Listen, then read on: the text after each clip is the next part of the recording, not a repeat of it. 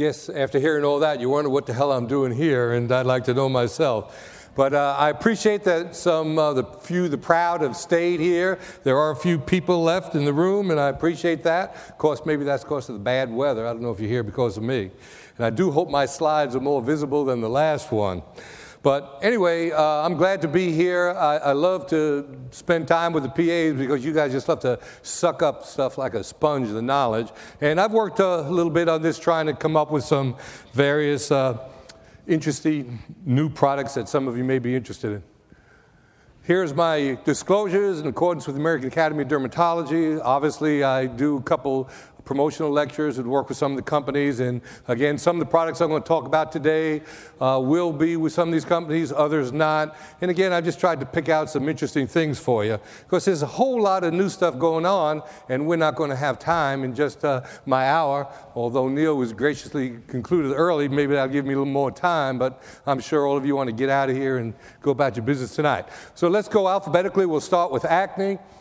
Again, is there anything new in acne? Yeah, there are a couple of things. Uh, again, some of you uh, are very young in this room. Some of you maybe are not as old as me, but have been around a while. But until isotretinoin Accutane was approved in 1982, there's just no way to treat these kind of patients. Uh, and again, uh, the suicide rate, as you can imagine, was higher in those days because these kids psychologically and physically had a lot of problems to deal with. Could you imagine being in gym class and this is the kind of guy that you are and you flip a coin in high school, shirts and skins, and then have to take off your shirt and look like that? I mean, we see it's physically scarred, but how about psychologically? It has to really be a, a difficult thing to deal with. So, uh, isotretinoin has been available. And then in 2006, this wonderful program called iPledge came about, and immediately it dropped 40% of the amount of prescriptions. Of course, there was an overabundance of prescriptions from 1992 to 2000. There was an increase in 250%. In the year 2000, there were 2 million prescriptions written for isotretinoin. And again, you all know the story if you were around back then. You'd have a, a, young lady come in whose friend had terrible acne, and she had three pimples and wanted this medication because her friend did great and looked terrible. So again, we probably overprescribed. So it was approved then. There's roughly about 400,000 patients a year now, 13 million in the US, 20 million worldwide. It's a derivative of vitamin A, as you can see, and these retinoid receptors are ubiquitous, and that's probably what accounts for some of the problems that we know we have. I personally don't believe in causality of in, in, um, IBD. And I think that some of you have seen some of the new articles out that probably point that direction, but that doesn't mean you can't get sued for that. So there is a new isotretinoin formulation. And some of you, again, I don't think you were around back in 1981 or 80, maybe a couple of you, but when the original studies were done for isotretinoin, the N to get that approved in the pivotal study was 89 people. And here you can see in this trial, 925 people. And this is CIP, which stands for Cipher. It's a company from Canada that developed this. And again, this was a non inferiority study that was mandated by the FDA. Now, the FDA, as we know, can be tough to deal with. And they had the opportunity here to get this company to do all these safety studies that they always wanted to know about. They checked vision, hearing, bones, everything. I guess they probably hoped that they would find something they could reject it, but they didn't. They accepted it. But it was a non inferiority study. Uh, and in terms of efficacy, the two, the generic and the uh, Ranbaxy product, which is the company that has it now called Absorica, they were efficaciously similar. But the big question was, as you'll see as we progress, is the amount of plasma absorption, much, much higher levels. And of course, the question was if you have much higher levels, will you have more side effects? And the answer is no. There were no statistical difference in side effects between the two groups. And they were mandated a special menu or diet that they had to take. So, a couple of factoids out here. It's very poorly solubilized molecule. And I don't know, I know until I saw this data about a year and a half ago, I didn't spend a whole lot of time with my patients telling them what they should eat. I said, well, take this pill after you eat. I don't know if any of you guys were smart enough to know that you had to have a 50 gram fat diet to get the maximum absorption. And I know we have a lot of ladies here. I don't want to be chauvinistic, but a lot of you guys wouldn't eat the stuff that you have to eat. We'll show you a couple pictures soon on. But again, this is the big point. There's a 60% swing in bioavailability in the plasma levels if you take it fasting compared to fed. And to me, the relapse rate, they're inversely proportional. Every type of isotretinoin dosage works 0.1, 0.5, 1.0, 2.0 mg per kg. They all work. The question is relapse, and it's inversely proportional. The lower the dosage, the higher the relapse. And this was a very good study where they had four arm crossover. So every patient in the study got the Accutane, I didn't say that, but this was head to head against Accutane. And again, back in the early 2000s, when some of the branded generics first came out, there was a lot of buzz. A lot of the old farts, if you will, doctors saying, hey, this generic stuff doesn't seem to work as good as Accutane. And that was a big buzz. And this study compared it head to head because it was done in Canada, and you can still get the brand Accutane in Canada. We all know it was taken off the market in the US because of the competition. All the branded generics ate up the market share, and of course, because of the lawsuits, which, because of their PI, left them um, open to some of these lawsuits. So again, 93% of all prescriptions come from derm offices, and probably the core here, 3,500, probably most of the PAs, the guys writing that. You guys are seeing the patients. Your prescribers, the uh, MDs sitting their desks with their feet up and just want you guys to see all the patients. Isn't that the way it goes? No? So 2006, there was a reduction, as we said. The half life is 18 to 19 hours, and this brand was removed, as some of you guys know. Now, in England, they don't have iPledge. They have clinical vigilance. And in Canada, they have the retinoid uh, pregnancy prevention program. So that's interesting because in the study that I just showed you, the only person that got pregnant was in the US with the iPledge program. So, factoids no safe dose. You could take this once or twice. It's all you need to do is to cause a deformed baby. The most critical time is 15 to 40 days post conception, but it can happen anytime. Even mental retardation in babies that look normal are found. So the baby may look fine, but later on in life they find out they have mental retardation. Triglycerides go up 50%. I was having a nice lunch today when my office called a guy I saw yesterday. We sent him to the lab, and his triglycerides were 1100. The guy didn't even look like a big old boy. He, well, he was skinnier than me, but uh, he, he was 41 years old, and this is a risk for pancreatitis and heart attack. So, again, occasionally you can really help patients by putting them on this medication. When you get the blood test back, you can see some crazy abnormalities. So, we'll, of course, send him to his primary care doctor and get that straightened out before we continue. So again, over 800, you have the risk of pancreatitis. It usually increases in the first couple months and then stabilizes. I've had one patient since 1982, and I just got out of my residency when this was approved in September. So I was using a lot of this because as a resident, I was involved in one of the dose uh, finding studies. But if the liver function tests are more than three times normal, then you might want to stop it and find out what's going on. So this is the CYP isotretinoin, and this, unlike the previous uh, presentation, is available now in all sizes, 10, 20, 30, and 40. And it delivers the expected clinical response basically whether the patient eats or if it doesn't patient doesn't eat you still get a very high uh, levels in the plasmas we'll show you so again approximately two times more bioavailability when patients are fasting and this is against accutane the premier product up till now so the Lidose technology, basically they uh, heat it up, make it uh, soft, they, they freeze it and put it encapsulated into this lipid matrix. So that goes through the stomach and you have maximum absorption in the small intestine, which is the rationale. And there is a couple of other medications that have that same thing. But the safety profile, as we mentioned previously, is no different than the uh, generic in terms of safety, even though it's higher plasma levels. And there is no substitution. This is BX rated. So if you write isotretinoin, you know, that can be any generic. But if you write Absorica, they're not supposed to change it at the pharmacy level. Again, this is an issue we're not going to get into managed care. But this is the menu that everybody was supposed to follow in this study. And you can see, well, five slices of bacon, maybe me and Duke, if he's still around here, probably the only guys that can knock off five slices of bacon.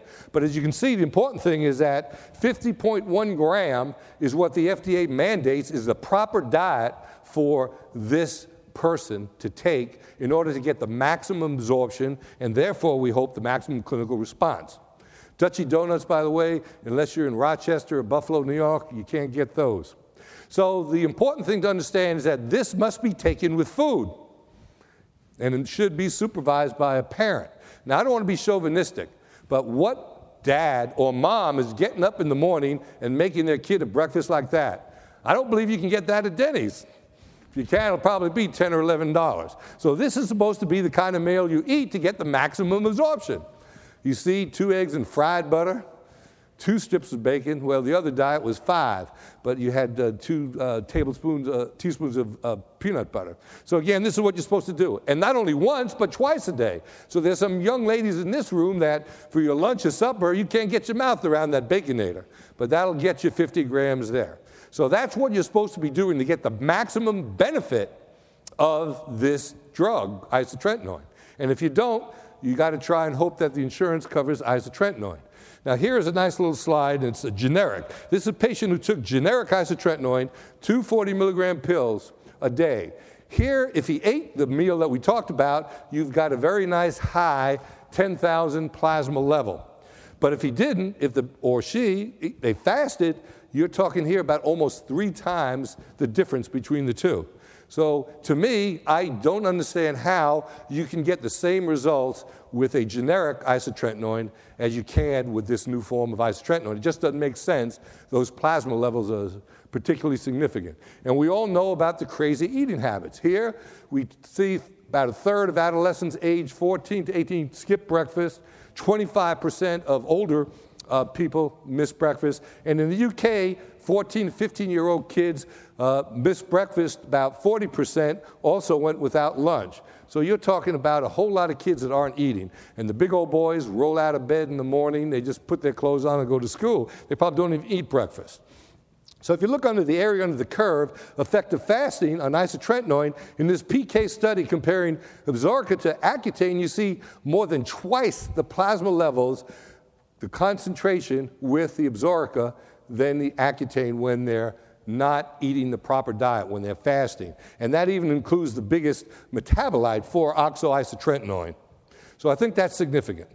I may be wrong, but I think so. So again, the CYP-ISO to me is the most efficacious form of isotretinoin, less food dependence, more consistent absorption. You don't have to worry about oxidation, GI irritation, and the company's going to have to do some studies to show whether this type of isotretinoin gives you less relapse than the other ones. And that's going to take four or five years, I think, before they can get that. So again, the major advantage, less chance of relapse. Okay, we're going to look at access one and two. We've seen access one, but access two, what do you do even in isotretinoin patients when they finish? You just say, okay, we'll see you when you break out again. Well, you know, we need to do something topically. So we're going to look at the uh, access two. Now, here are the baseline of these patients. And again, if patients like this walked into my office, I probably would certainly consider putting them on isotretinoin. But again, all these here, you can see also the diversity. You have a girl, she looks like a Catholic school girl. This is definitely a, a, girl from Puerto Rico. One of the arms was in Puerto Rico. And this is the man formerly called Prince. I think some of you may be familiar with him. So the IG success rate, let's orient you here now. So when you have the IGA success is either clear or almost clear, you want to be high. Higher is better. So in Access 1, half the patients were on adapalene and benzoyl peroxide, uh, Epiduo, and 100 milligrams doxycycline, and the other half were on vehicle and doxycycline, and you can see a much higher percentage got there. So then they re-randomized these patients. Didn't matter what they took the first 12 weeks, but the next 24 weeks was significant. So here, the group that got the adapalene, the Epiduo, and Doxy, they got Epiduo topically for the next 24 weeks, and the other half of that group got vehicle. And you can see statistically significant at each time frame. And if we look here at the group that got the vehicle and the doxy, you can see that the groups that got the epiduo after finishing did much, much better. And if you're talking about from the beginning, the ones that got the epiduo from week one through week 36 did much better. Now, if we look here, inflammatory lesion count. So now this is the opposite. The lower, the better. So you want to kill inflammatory lesions, so the greater uh, success here is to be lower. And again, the epiduo and doxy versus the vehicle, same thing. Now you see this patient got the epiduo, the other one got the vehicle no uh, significant difference from every time point. And the group that got the vehicle in Doxy, now they split it up, and again, the group that got the, the Epiduo did much better. So let's look at the pictures because showing you all those lines and graphs doesn't mean much. So here's the baseline in this Hispanic girl. Here she is baseline. Here she's at the end of 12 weeks after taking Doxy and Epiduo, and you can see significant improvement. But I believe all of you will agree with me that at the end of 36 weeks, just on Epiduo, she continues to improve from there to there. Anybody disagree? She's better here? If you do, the doors are still open. No, I'm kidding you.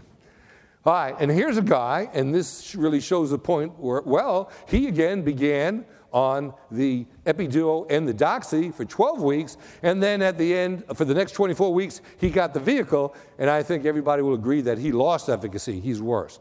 So again, even in my isotretinoin patients, when I finish, I give them a little spiel about using topical stuff to clean, and then give them a prescription for Epiduo, and tell them that hopefully that'll maintain the improvement they have. All right. There's a whole lot of different moisturizers we can talk about and get into. I'm going to talk about this group uh, just for the reason that they have the most science. Cetaphil since the 1940s, 114 studies in over 3,300 patients. So this really has the most basic science. And everybody here knows what ESP is, right? We got some Dionne Warwick fans out here.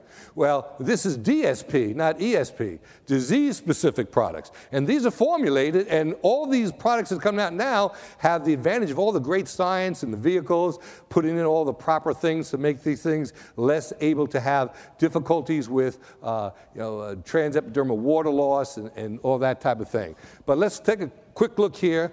Instead of uh, the sodium lauryl sulfate, a detergent, you have zinc coceth sulfate, and this even gets soapy in, in low pHs. The glycerin is a humectant, it's a moisturizer. This de- uh, potassium glycyrrhizate. This is the same licorice extract that's in the Atopiclair, if any of you guys are familiar with that device in atopic dermatitis. It's very soothing. And the zinc gluconate is also an anti inflammatory.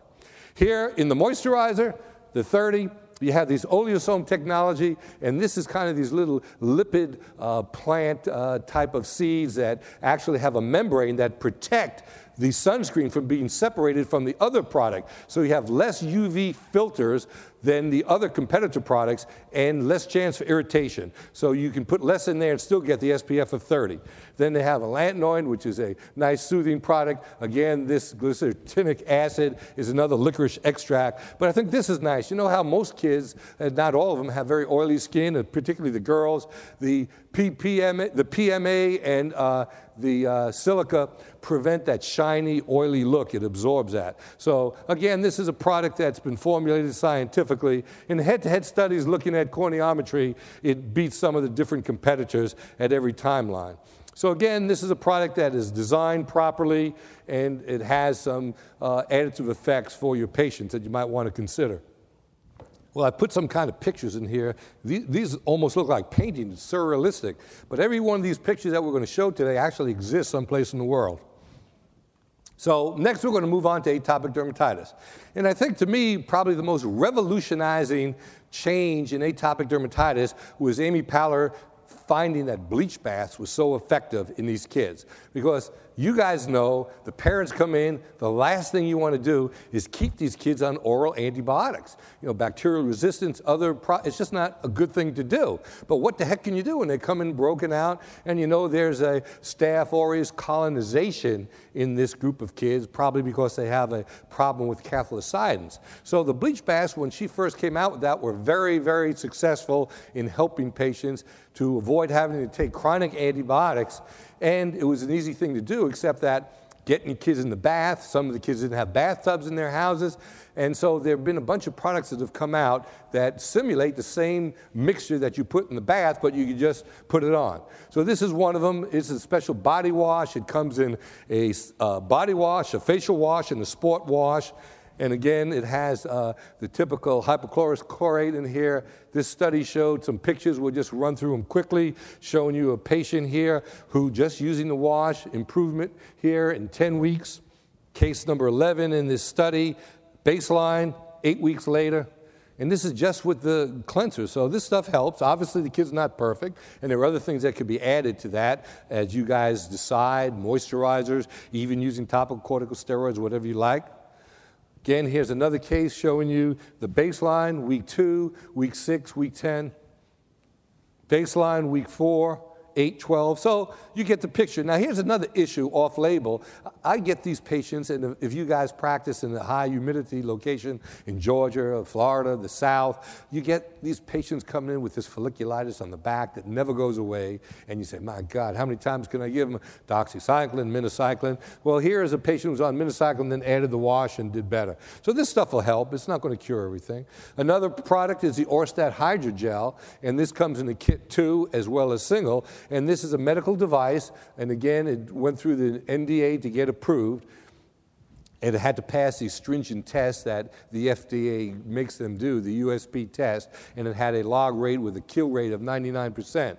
But the hypochlorous acid, well, this is what happens in your immune system. When the neutrophil confronts an well, a microbe, it produces this hypochlorous acid, and that's how it kills some of these bacteria. So this is formulated into this product. And here you can see in the study, it reduces itching here by day one, by day three, then by adding their uh, Hylatopic Plus, which is their moisturizer, which also has some very nice ingredients in that to increase linoleic acid and ceramides. This had a 95% reduction in itching. Here's a case the, uh, of showing you a patient who, at uh, day seven, this is the baseline, day seven, just using uh, the Aurstat gel twi- uh, twice a day for three days, then adding the Hylatopic Plus. No antibiotics, topical, systemic, pretty good results. This is a uh, patient of Jason Smith, who I think spoke at one o'clock. Jason and I were together last weekend in Dallas, and you know, Jason was so happy at halftime of the Alabama LSU game. He's not really an LSU fan. He's from LSU, but he claims to be a Tennessee fan, which is probably worse. But anyway, he had LSU plus 14, right? And at halftime, it looked like a lock. It was going to be a field goal or a touchdown. And I said, Well, Jay, you got a lock. And, you know, I wish that somebody'd come and offer me that same bat. Well, the second half was a turnaround. And of course, Alabama won by 21. So he lost the game and his bet. But here's a, uh, one of his patients showing you 12 days later a very nice response. So give him some extra high ratings because he's really down this week. I can't tell you, I got him a couple times about that. This is one from Mount Sinai showing you topical uh, using the uh, Aurstat for twice a day for five days, and then for the next two weeks, adding the Hylatopic Plus. Pretty good results. And this is what the kit looks like. So, again, for the same price, you get the kit. I know in a lot of dermatology offices, people don't like kits, but you know, to me, this is a no win situation. Even if they don't want to use a Hylatopic Plus, they still get it and they could give it to their mom and dad to use as a moisturizer if they don't, but it's a very nice product that can be used here.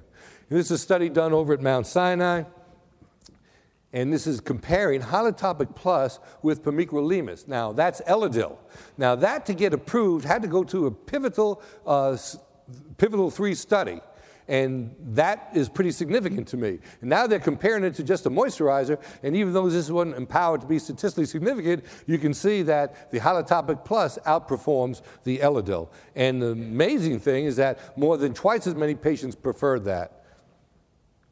Atrapro, the third product in this realm of companies that have produced products to simulate the bleach bath, is another one very similar. And here you can see that their constituents, the dimethicone for moisturizer and hypochlorous acid, are what's used to kill the bacteria. And you can see pretty nice results here that by day 14, you have 88% uh, reduction in itching. And then they have a competitor product too. The Neosalus is their moisturizer that goes with that.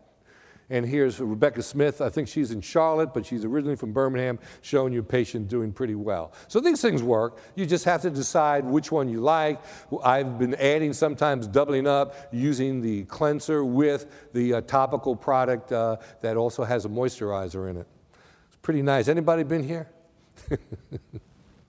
Cosmetics course, a lot of you guys do cosmetics, some of you don't. I'm not a cosmetic guy. I don't want those patients coming back the next day, oh, you missed a spot here, or uh, they're probably more difficult to deal with. But uh, anyway, everyone wants to be beautiful. Some of you old timers remember old Billy Crystal, Saturday Night Live, when he made this famous comment it's better to look good than feel good. It's been a long time since white chocolate told me that I looked marvelous, but uh, that was some of the lines from the program which were great. But anyway, there's a new toxin out on the block, Xeomin. There was a little litigation between that and one of the other companies, but it did come out. I don't know where they come up with these crazy names, but I think the next slide uh, shows you Incobotulinum toxin. They have the ANA, and I can't remember what the other one is. I don't do that stuff, but the FDA is doing whatever they can to mess up the names in these things. But anyway, they have some pretty good results here. If you look at this, here's day zero and day 180. You say, man, doesn't look like there's any difference to me. And this is six months later. But now, if you do the old squint test, you can see the difference here. And again, it's uh, six months later, and they still uh, seem to be doing pretty good. They also have a nice filler. Uh, they have three that are approved in Europe. Only the basic is approved in the US, but this has some advantages over the Restylane and Juvederm. You have an increased concentration of hyaluronic acid, longer chains, and uh, also you have double cross linking. So you can use this here superficially for the crow's lines. You don't get the Tyndall effect, the bluing. And uh, this is again the basic. You could use it here in the glabella. So, besides the toxin, you could also use this, which might get you longer uh, improvement. And then here's showing you the nasolabial fold marionette lines, showing you that, uh, how the Intense would work. And this is due to the increase in cross linking and a high concentration of hyaluronic acid. And there's another toxin that's supposed to be coming out, a Puritan, I think it is. I don't know if it's approved yet, but it should be here soon. Here's some nice pictures showing you the nasolabial fold and the marionette lines. Hope you all don't mind me just going in one way. And here, I think this is a beautiful job with the lips. I mean, we've seen, and I'm sure all of you have some horrendous lips from overuse of this product, but whoever did this is a, a gifted person and the glabella lines. Okay, adapalene, this snuck in. Jonathan Weiss here in Atlanta was part of this study, showing you here that using adapalene gel 03 and 01, most of us say, hey, you got to use uh, the retinoic acid for photoaging. But here you're showing the global assessment of improvement in solar lentigines, where these two do better than the vehicle. Here it results in photoaging where you can see global appearance, fine wrinkles. We know that the uh, retinoids work for fine wrinkles and they don't work for coarse wrinkles, so that's a pretty accurate study here. But again, you can get some improvement. Now, the late Michael Jackson, you know, we didn't know where he was going with all those uh, surgeries he had, but I found this picture and said, my God, this is the look he was going for. Fungus. Now, fungus we see, especially the South. Again, I know this is a national meeting, and I know there were over 400 people. This is a great turnout. Rose should uh, take a bow for, uh, this is a lot better than St. Louis, right? Although it is bad weather. But anyway, uh, it's a great turnout. And uh, again, this is the same kind of thing. We see a lot of fungus in our offices, particularly in the South, the humidity and all the athletes, you know, uh, sweating, wearing those tight socks. And this is probably an important slide uh, ergosterol. This is an important uh, component of the cell membrane in fungi. And if you do not get ergosterol, then you cannot proliferate the fungus. So the medicines here, the two groups, the allylamines, imidazoles, that is designed to stop it. Now here, the allylamines stop it early, upstream, if you want to call it that. Squalene does not get here because of the blockage here. So two things happen. One, you don't get the ergosterol, and two, you get a toxic amount of squalene, and that's what makes it fungicidal as opposed to fungistatic, which the imidazoles break here at 14 alpha demethylase and preventing the ergosterol, and they're fungistatic. So this is a study uh, with the cream. Also, it was repeated with the gel with the same results, and it was very nice studies. But the interesting study here, this was tinea Tinea cruris, these patients only had the naftifine cream once a day for two weeks. And you can see the white or gray graph here is improvement at the end of two weeks. So they got it once a day for two weeks and then stopped. And then the other, the blue, aqua, whatever color you want to call it, that was looked at at four weeks after not receiving the drug for two weeks. And you can see the continued improvement. Here, the complete cure is the toughest one to maintain. You have total mycological cure, uh, cure where you have negative. Uh, culture and, and, KOH as well as clinical, and then it gets a little bit easier to, to be positive. Here, the clinical success is zero to one on a scale of four of redness, scaling, and itching. And you can see, though, that the four weeks are better than the two weeks, even though they didn't use the product. And here, if we look at tinea pedis, which is even tougher, you can see this was a six week study. But again, they only got the medication once a day for two weeks, and then they got nothing for the next four weeks.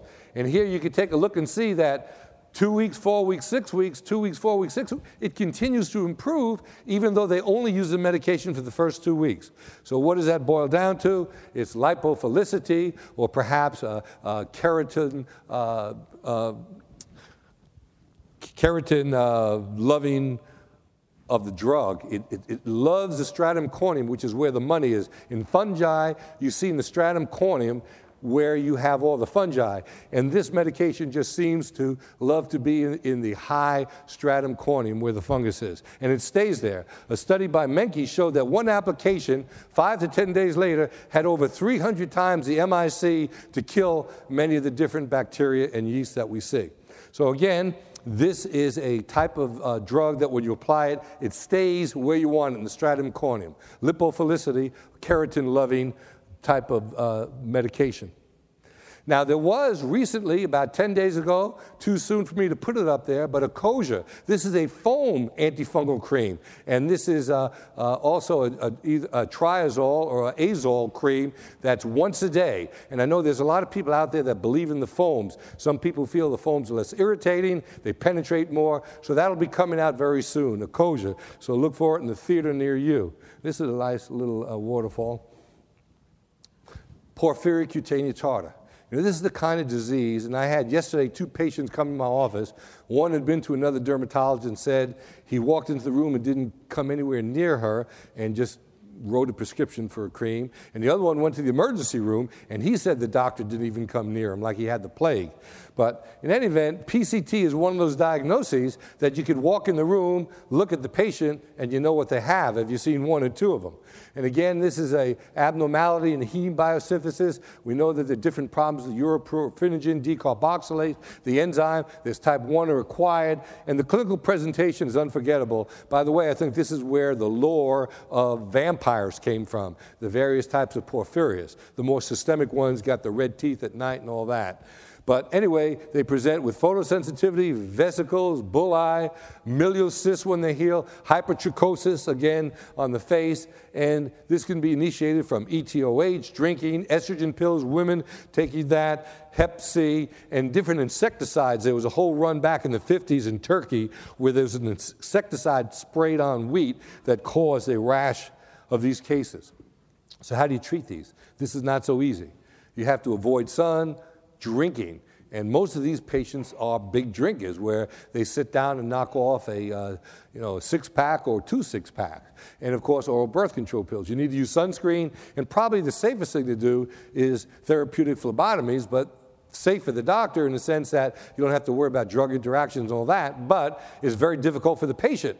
Patients have to go uh, usually to a uh, hospital facility where the cost is high, it takes time, they have to miss work. Low dose anti-malarial medication is a good choice, but if patients still drink, they can have a very toxic liver reaction. So the phlebotomies are expensive, inconvenient, cumbersome, and they're contraindicated when you have patients who have anemia, HIV, or different types of uh, systemic diseases like cardiopulmonary. Nobody accuse me of being Marco Rubio, please. Now, you're caught between a rock and a hard place. What are you going to do with these patients? Well, they don't want to go to the phlebotomy. Their insurance doesn't cover it. It's expensive. They have to miss work, blah, blah, blah. So there's this uh, article that recently came out and telling about this chelator, an oral medication approved for thalassemia, sickle cell, myelodysplastic dysplastic syndromes. And the study showed that patient took one pill a day for two months, and then if they didn't get better, they increased it to two. They did hearing and eye exams, and the results were that there were two dropouts, but at the end of two months, uh, blisters continued in everybody, but if they did the BID dosage, all patients stopped blisters. So again, this may be something to come out, and again, this was uh, the reference of anybody, but I think it's all in your handout. I, I, did give you an extensive handout. Well, Vietnam, it's amazing how many friends of mine are going down there as tourists. I'd kind of be a little bit reluctant, but uh, I guess there are some beautiful places. Psoriasis. That uh, is uh, an important topic. And unlike yesterday, I know all you guys do prescribe biologics. But anyway, the role of interleukin 17 family, that's the latest buzz, is that we're looking at different types of uh, treatments. All these new drugs are coming out. Companies are spending a fortune on these, looking for something that'll work really well and have low side effects. So here you can see that uh, the Th17 seems to be an important aspect. You can see here that interferon gamma, tumor necrosis factor alpha, these things are products of the Th1 cells, and apparently that when you see high levels in uh, skin, the interleukin 17 here uh, also produces this and significantly affects that. So this shows you that you see this. This is a selective one. There are five uh, receptors and six actual uh, interleukins in the family. I think the next slide shows that. And there's going to be three and maybe four of these new products coming out in the next year or two. The first one's supposed to come out sometime next year. And this is a selective one where it selectively hits interleukin 17A. There's another one coming out soon after that, does that. And then one of the companies has a, a receptor which will knock out all those things. And we're looking at, if you read the New England Journal, they have a couple articles about these uh, phase uh, three studies. You'll see that we're talking about, I think the next slide shows it. Okay, this one is at 75, a positive 75, 85% at week 12. And they're also showing pretty high numbers in PASI 90 and 100. So, those of you like me, if you've been using biologics for a long time, you know your patients come back. Sometimes they do well in the beginning, then they start to have breaking out. This may be a nice way to put your patients who don't do well. I've got one patient who's tried everything. He's tried uh, uh, Enbrel, he's tried Raptiva, he's tried. Um, the Humira, he's tried Stelara, hadn't done anything. So this might be something for those kind of patients, and we all have a couple of those in our practices. Rosacea, okay. Well, uh, up until now, all the studies that were done, we have some very nice products out there. Azelaic acid, metronidazole, some of you guys may like sodium sulfacetamide, but those are all for type 2, for the papules and pustules. So what do you got to offer for the type 1? Well, this new medication, well, first let's show you what that is. I know all you guys are familiar with that. Up till now, you had to be a cosmetic person, you had to use IPL, V beam, laser, whatever, to get rid of the redness because the topical and systemic uh, products just didn't work for that. Uh, I've tried a couple of these, I've never had any success using these. Uh, uh, anti flushing products that uh, don't seem to work, and again, some of them may be a little bit dangerous. So, recently, August 23rd, this product, Mirvaso, was approved, and this is topical brimonidine, which is used for glaucoma in a liquid solution called Alphagan. And again, the rationale here is that this is highly selective alpha 2 adrenergic post uh. Uh, postsynaptic agonist to the smooth muscle uh, receptors. What it does is that it fixes to the smooth muscle receptors and squeezes the blood out. It causes it to squeeze out into the larger vessels. And this has a thousand-fold greater selectivity for alpha 2 than alpha 1. I'll tell you a couple minutes while that is. So the hypothesis was that this topical formulation would significantly reduce the redness and the type of rosacea. And here's what we're talking about. You have on the uh, small arterioles these little receptor sites. Brimonidine would fix on that and then press, and all the blood from these would go out. Okay? The study design was pretty good. They used the 0.5, and then this is what was used in the Alphagan, the liquid solution, the eye drops that were used. So they borrowed that, and that gave them the ability to use 20 years of the safety data from Alphagan. Okay? And they compared it against vehicle once a day. And this is kind of interesting. Well, forget that, subjects with 1E, but subjects with at least one AE related to the study. So the surprising thing here is that the strongest concentration had the least amount of side effects due to the drug. So that was what they went with. And again, a single application here, it works within 30 minutes. The maximum effect is about six hours, but it works till 12 hours. And I've got a couple uh, little video we'll show you in a minute. But again, this is showing you these are the phase two studies before and after. And you can see the next one is the stripes. This is really uh, dramatic, where you know when they used the medication, it got rid of it, and when they didn't, you got the redness. And here I'm going to just show you this little video here where it's showing you hour three looks good, hour six looks good, Nine, still pretty good. 12, I think a lot of people would be very happy with that. You could call that at least a PASI 50 if you're talking about psoriasis. You know, what do you do with these patients? There's really not much to do. And some of you may have seen this if you've been to some dinner program, but to me, this is pretty dramatic stuff. So I thought some of you who might not have seen it would like to see this. And again, this is what's new. This is a new product, and uh, it's the unmet need of the ETR that we haven't had. Here's old Grumpy. Even Grumpy does pretty good. Then we should have the Canfield's RBX coming up, which is kind of a nice little picture where it shows you, you know, where you actually see the isolation when you use the medication of where the big blood vessels are. So if you're a cosmetic person, this you could put this on uh, and maybe be able to map the places that you want to go back and still do your cosmetic stuff because this doesn't get rid of the telangiectasias, uh, the fixed vessels. All it does is just really get rid of the redness. So if you're a cosmetic person, this is not really, this probably will help you because now patients will actually be able to isolate the places that bother them. And the way I put this together is 12 hours, right? So if a man or a woman puts this in the morning, they go to work eight hours, go to happy hour, make their conquest, and by the time the lights are off, you know, the redness doesn't come back. So they'll wait till the morning. All right, now this is a competitor uh, product. This is the old Afrin Visine, oxymetazoline. And again, this doesn't have the strong alpha 2. Uh, so I'm not sure this is going to be as effective, but this will probably be out in a year, year and a half. It's, it's a little bit behind. Seborrheic dermatitis. How many times do we have patients come in our office, whether they're kids, moms, dads, asking, I don't want a steroid? Well, uh, this is a novel non-steroidal treatment of seborrheic dermatitis. It's a hyaluronic acid, which increases uh, the moisture in the skin. We all know it's seborrheic dermatitis and the overlap with rosacea. But here's a patient that got Bionec twice a day. Again, it's non-steroidal and something that you can consider. They got a pretty nice coupon to make it reasonable. So again, the alternative when you don't want to use topical steroids, because we know even 1% over time is going to cause some problems. All right, now we're going to move into the hardest part of this talk, is the skin cancer. Kind of most interesting. Uh, again, we have this hedgehog pathway, and how many of us have seen metastatic basal cells? I've seen one in my career, and I've been around 35 and a half years, including my residency. So that's probably not something that we're going to see. But locally advanced basal cell, we certainly see a lot of that where maybe Mohs surgery is not an alternative because of the location. Uh, some of the people, the older people, can take uh, radiation where they have to get on the table every day for four or five weeks. So these are difficult problems. What are you going to do with these kind of patients? And of course, we have basal cell nevus syndrome where these patients have a whole lot of that stuff going on.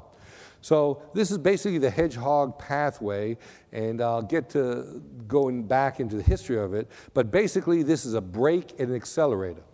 The brake is patched, and smoothened is the accelerator.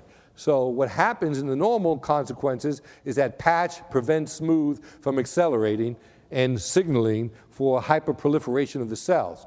So again, patch stops it so you don't have the GLI, the glioma cells causing the proliferation into all these rapidly growing basal cells. And about 90% of these are loss of function where the patched loses its function or uh, uh, overuse where the smoothen has a uh, type of mutation and then that doesn't respond and just continues to stimulate. So the story is kind of an interesting one. Back in 1957 in Idaho, anybody here from Idaho? Nobody's come that far. So, Idaho, okay, good. So what happened is that they had these uh, sheep grazing in the field in Idaho, and they ate these California corn lilies. And what happened was that they had a whole bunch of lambs born with one eye, cyclopses from the Odyssey of Homer.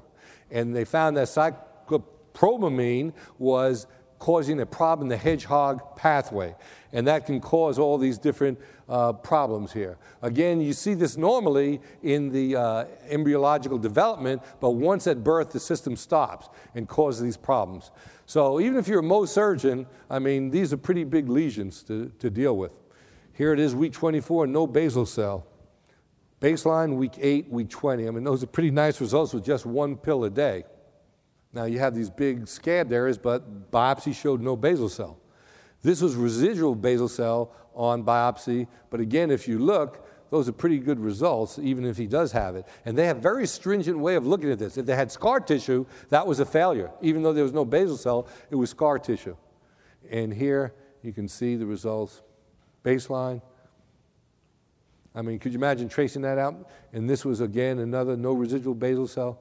Pretty good. Now, who here in this room would go after this and try and trace it out microscopically? Nobody, right? So again, uh, this was a patient that took it, and I mean that still looks terrible, but there's no basal cell in there. So again, you know, when you have a patient like this, and again, you may have one once every five or ten years, at least you have something else to offer them. Well, there are side effects with this medication. Alopecia, which is not very happy, a lot of the women particularly, but they can wear wigs, uh, muscle spasms, and you all need to be aware of this. Uh, dysgeusia, which is loss of taste, is a big problem. They feel like everything's metal in their mouth. But you're going to see here uh, in, in uh, later on that you're going to have to deal with these problems. Let's go back one. Is that these are going to come to the dermatology office. So you need to be familiar with this Erivedge, uh, which is a product that's used to treat these basal cells that nobody wants to touch. Now, the last part we're going to talk about is melanomas. And now this is kind of really a very interesting aspect because really and truly, I've always told my patients over the years, once they get to a certain point, there's really nothing you can do, and you got to set your affairs straight.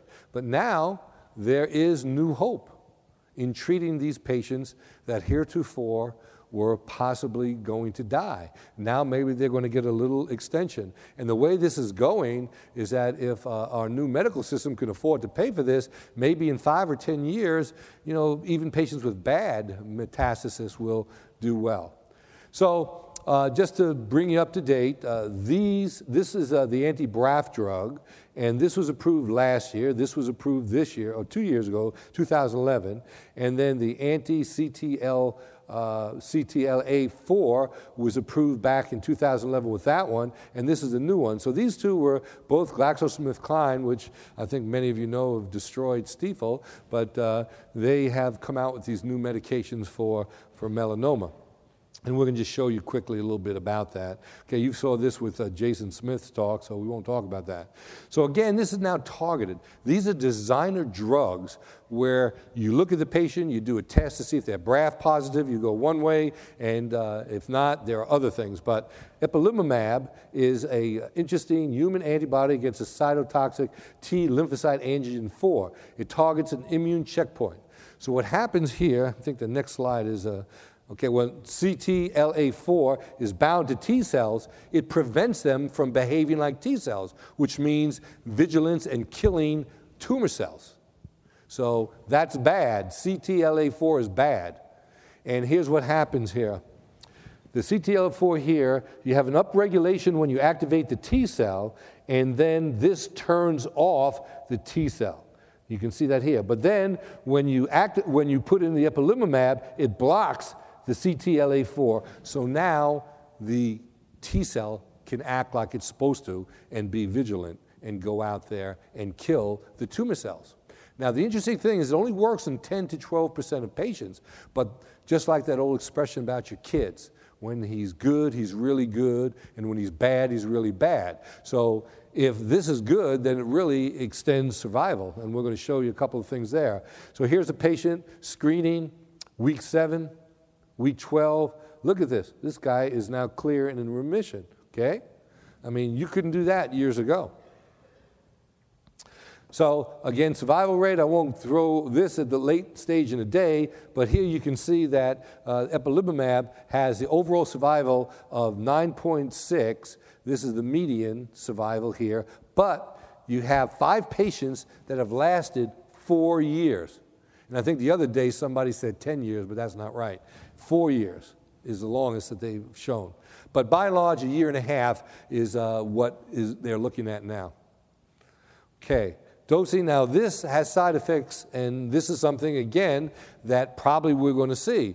Immune related, you're going to have different types of uh, rashes, diarrhea, and all these type of things that patients are going to get.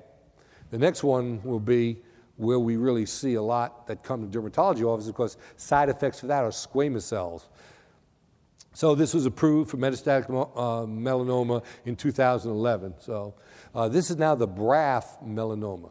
So again, you have this MAP kinase pathway, just like we showed you the ergosterol pathway for fungus. This is a pathway and different things you can plug in and stop it from continuing to proliferate. And I guess about 50% of melanomas have a positive BRAF, okay? And 89, 80 to 90% of them are V600E and K. So here's what happens here is that this goes to ERK and then you have the stimulation here. So by blocking here, there's two drugs. One blocks, blocks the BRAF, and there are two of those, and then a new one that just got approved blocks the MEK2 more downstream to prevent this. But unfortunately, the melanoma cells are too smart, kind of like uh, in acne, where a lot of the bacteria, the uh, staph, uh, can develop uh, different ways. Um, uh, the P. acnes can develop ways to cause resistance to the antibiotic. And again, BRAF uh, inhibitors, they have the 600, the most common, and uh, there's uh, of the 50% that are positive, 80 to 90 are E, and 5% are, are F. Okay, and here's what's going on now. So this is like passing the baton in a race. We have phosphorylation, so they block the uh, different types of uh, arenas to prevent phosphorylation to get to the next step on the MAPK kinase highway. And again, uh, you have cyclic AMP and, and, uh, uh, and T, triphosphate, uh, aminoside triphosphate. But here, what happens is that you have a block here to the oncogenic pathway, and now they can't continue to go down and stimulate proliferation. And again, uh, this is a, a, Genentech product that uh, has nice trials.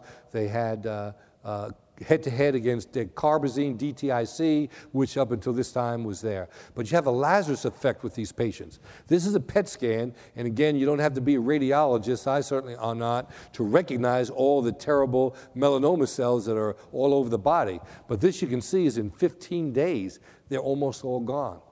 So that's the good news.